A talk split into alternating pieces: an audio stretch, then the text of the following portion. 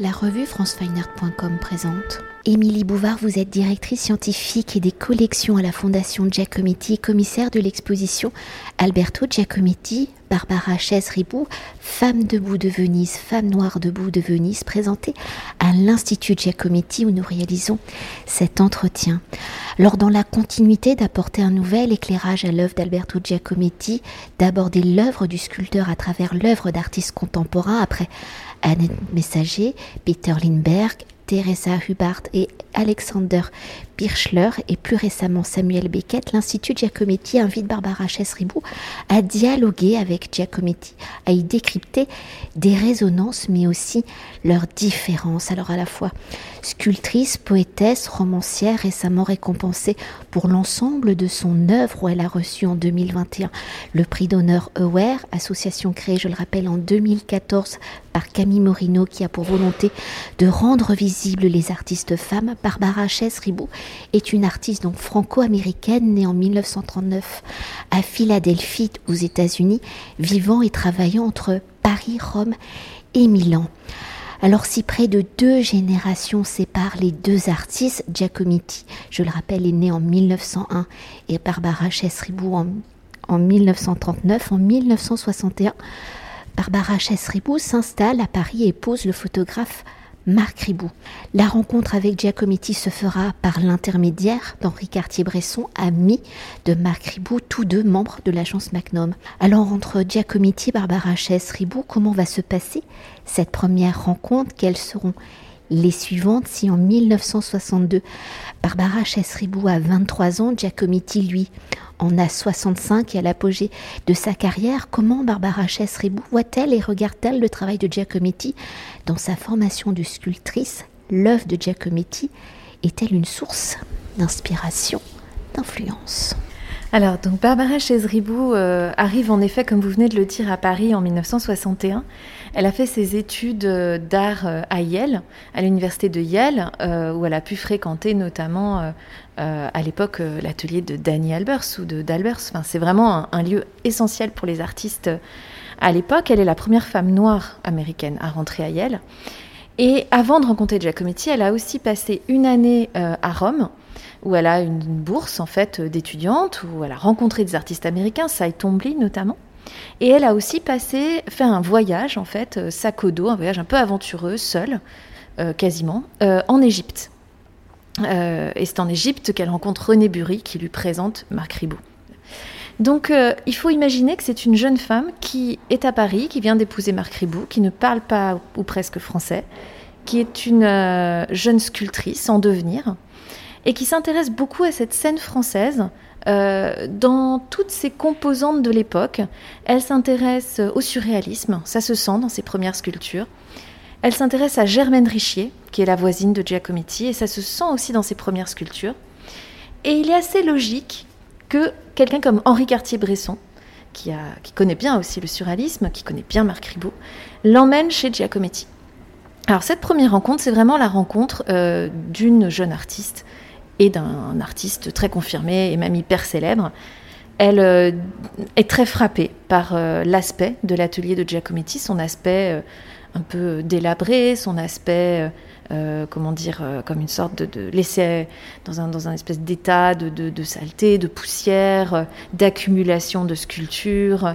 Et elle est aussi frappée par l'apparence de Giacometti qu'elle décrit comme une momie aux cheveux afro, parce qu'il est euh, en effet recouvert de plâtre. Il est en train visiblement de travailler dans, des projections de plâtre et il a les cheveux ébouriffés. Euh.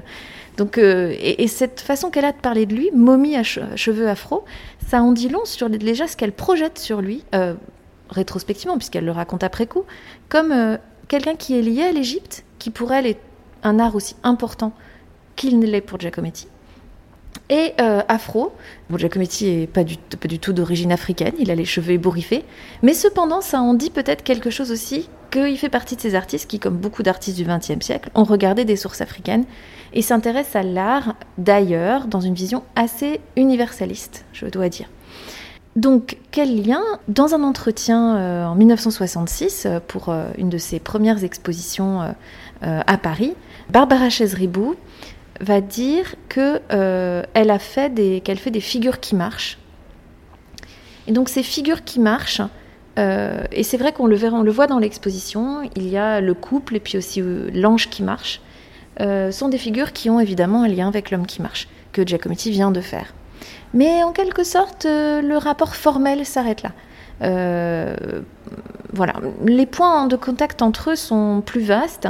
Je pense que ce qui l'intéresse aussi quand elle le rencontre, c'est que c'est un sculpteur qui reste figuratif, euh, alors qu'elle aussi pratique une sculpture figurative, alors que bon, c'est pas du tout, c'est pas du tout les, courants qui leur sont contemporains. on est très loin à la fois du pop art, de l'art conceptuel, de d'autres pratiques. Enfin, Barbara Chesribou est complètement à rebours en fait à cette époque de l'art de son époque. Et elle trouve chez Richier, chez Giacometti, euh, des frères et des sœurs en, sculpture. Et justement, pour poursuivre et avant de découvrir un l'œuvre de Barbara Chasse-Ribou, regard des deux brèves rencontres entre les deux artistes, parce qu'il y aura une seconde rencontre à Rome, mais avec une histoire de billets de train. Et donc, euh, et au regard donc des deux brèves rencontres entre les deux artistes et de leurs œuvres respectives, pour instaurer ce dialogue entre les deux artistes, quelles ont été les réflexions hein, de la Fondation Giacometti pour approcher les deux œuvres dans un dialogue formel? En quoi l'œuvre de Barbara Chasribou peut-elle être vue dans l'héritage, dans l'affiliation de Giacometti mais pour aller plus loin, en regard de certains aspects de l'œuvre de Barbara Chasripou, et vous l'avez dit, on peut également mettre son œuvre en dialogue avec Germaine Richier. Et pour encore aller au-delà et suivre le fil de l'histoire et des filiations, on peut remonter jusqu'à Antoine Bourdel, maître de Giacometti et de Germaine Richier, voire jusqu'à Rodin, qui était lui maître de Bourdel. Alors effectivement, vous dessinez toute une série de filiations euh, qui sont des filiations qui, forment sens par rapport au travail de Barbara Chesribou comme contexte de la sculpture dans les années 60 euh, à Paris. En effet, euh, pour ce qui est de Barbara Chesribou, elle se réfère très rarement à cet héritage, exception faite de Germaine Richer, et uniquement pour ses œuvres d'avant 65, je dirais, puisqu'à partir de 65, 66, 67, elle va avoir une pratique complètement différente et abstraite. Donc cette filiation, elle existe, mais euh, il y en a d'autres, euh, puisque euh, l'assemblage, pratique de l'assemblage, on voit dans l'exposition à la fois Walking Angel et l'ange qui marche, et puis aussi le couple, qui sont des sculptures qui assemblent des os, des parties de corps, on dirait presque parfois des organes, des végétaux. Donc cette pratique de l'assemblage créant des monstres, pour moi, se relie plutôt à aussi une tradition euh, surréaliste. Euh, je rappelle que Germaine Richer a été exposée dans une exposition surréaliste, et Barbara Chesribou, pour les œuvres de cette période, qui ne forment qu'un petit ensemble dans l'exposition, pourrait tout à fait, aurait pu tout à fait en faire partie également. Elle a rencontré Man Ray, par exemple, hein. elle a rencontré Max Ernst aussi à Paris et Dali. Donc cette filiation, elle est, elle est, voilà, elle est plus globale, elle est autour de qu'est-ce que c'est que de continuer à faire de la sculpture en ronde bosse euh, au début des années 60, euh, voilà, qu'est-ce que c'est que représenter euh, l'être humain, la figuration. Et cette filiation, elle est aussi dans une approche, je dirais, humaniste de l'art. qui, qui, est quand même, qui sont quand même des sculptures qui visent à toucher, euh, à émouvoir, à, aborder des questions philosophiques et je dirais même poétiques, puisque Barbara Chesribou euh, s'affirme, euh, et on le voit au fur et à mesure des années, comme poétesse, ce qui est aussi un autre lien d'ailleurs, je dirais, avec le surréalisme. Et cette, ce rapport très humanisme à, la, sculpture hein, qui doit nous, nous, cultiver, nous faire parler d'autres choses, nous ouvrir à d'autres civilisations, nous emporter ailleurs, dans un sens assez classique finalement, euh, c'est aussi ce qui relie Barbara Chesribou à, tous ces sculpteurs dont que vous avez évoqués. Et peut-être pour aller euh, plus loin et euh, arriver jusqu'à nos jours, vous l'avez également évoqué, hein, elle va diriger son travail sculptural plus vers une abstraction. Alors peut-être comment se fait justement la transition du figuratif, de quelque chose de plus classique, entre guillemets, à des, des choses beaucoup plus formel abstrait C'est assez mystérieux. Euh, ce qu'on peut dire, ce qu'on peut dire en termes de chronologie, euh, c'est que Barbara Chesribou, au milieu des années 60, peut-être, peut-être suite à son voyage en Chine qu'elle fait avec Marc, avec Ribou. Elle est la première euh, femme américaine d'ascendance africaine à, entrer en République populaire de Chine en 65 peut-être grâce à cet événement. je ne sais pas. En tout cas, elle a toujours dit que c'était un voyage qui l'avait beaucoup marqué. En tout cas, au retour de Chine, ou quelques mois après, quelques peu de temps après, Barbara Chazribou commence à pratiquer une sculpture exclusivement abstraite euh, qui est par ailleurs euh, relié toujours à ce qui l'intéresse, hein, euh, l'Antiquité, l'Antiquité égyptienne notamment, puisqu'elle elle, fait un travail de sculpture à la cire perdue.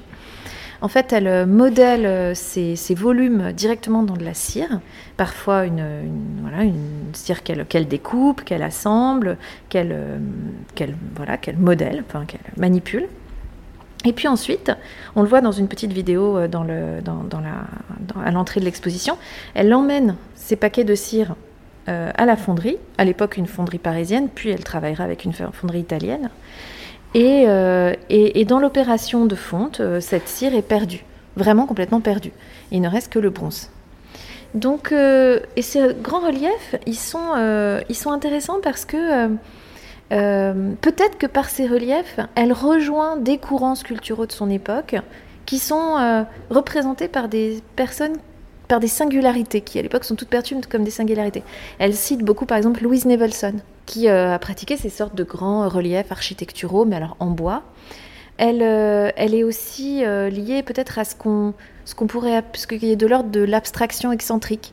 En 1966, la critique d'art Lucie Lippard fait une exposition à la Fishback Gallery qui s'appelle Eccentric Abstraction, où elle rassemble des artistes femmes et hommes, mais beaucoup de femmes, dont Eva Hesse par exemple, euh, qui euh, pratiquent une abstraction corporelle, un peu organique, un peu louche, en quelque sorte sur le plan euh, sexuel, qui relie en fait, c'est une abstraction chaude qui se relie, qu'elle relie au fantasme freudien, au surréalisme, à tout ça.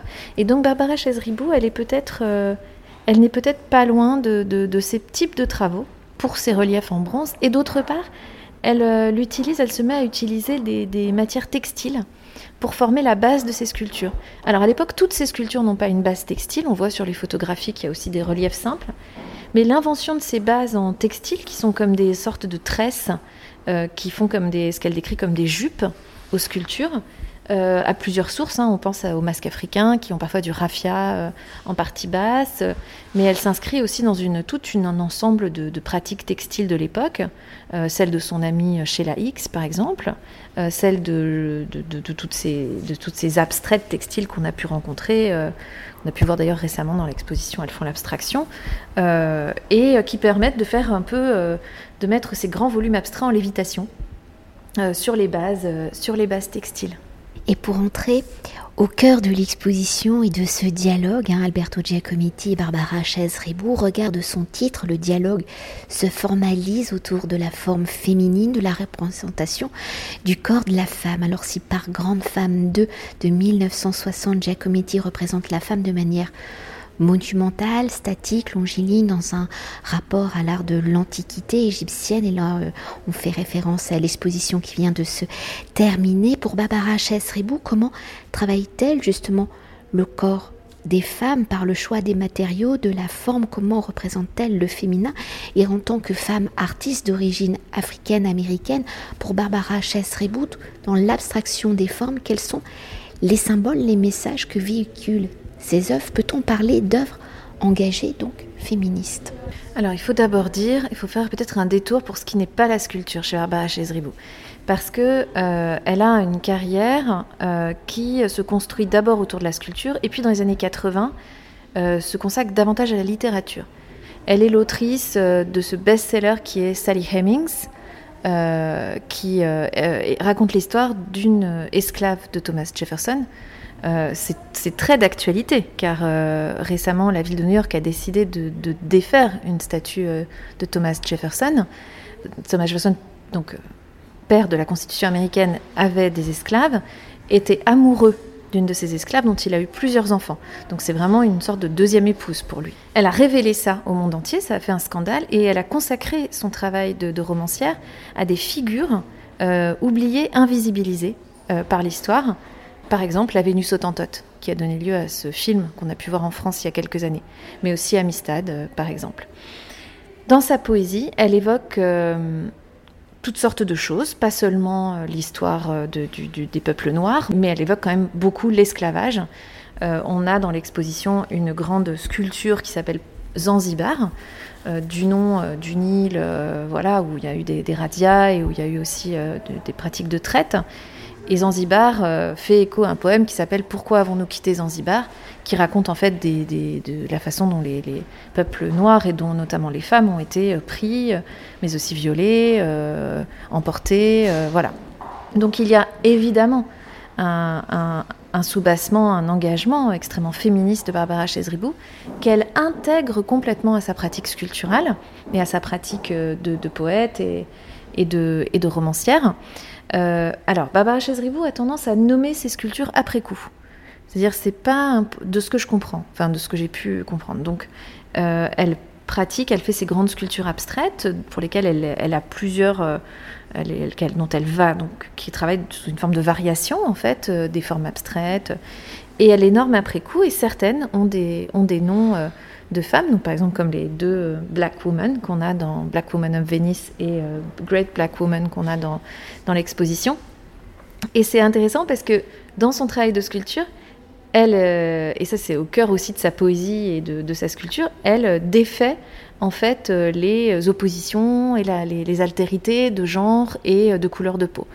Donc par exemple, la Black Woman, euh, c'est une sorte de totem euh, très grand, très massif, euh, phallique, on peut dire. Hein. C'est une sculpture qui se dresse, la sculpture de Barbara Ribou.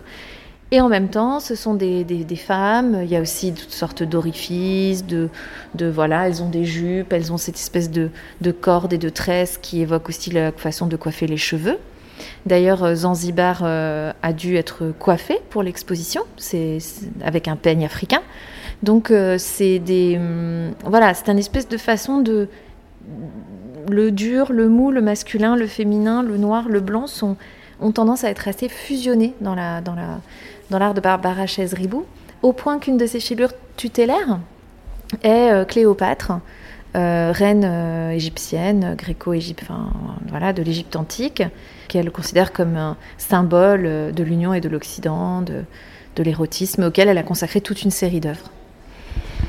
Alors pour aborder la prochaine question, vous l'avez déjà un peu anticipé pour évoquer une autre dimension de l'œuvre de Barbara Chess-Ribou. Le vocabulaire de son écriture n'est pas que plastique, il est aussi donc littéraire, où ses œuvres sculptées sont aussi donc des poèmes. Alors pour continuer d'évoquer Zanzibar, sculpture de 1970. Et vous l'avez dit, il y a aussi un poème Pourquoi avons-nous quitté Zanzibar? Ou encore Cléopâtre, qui est un poème avec Cléopâtre III, est une sculpture Le lit de Cléopâtre de 1997. Alors comment peut-être les deux vocabulaires se complètent-ils, dialoguent-ils?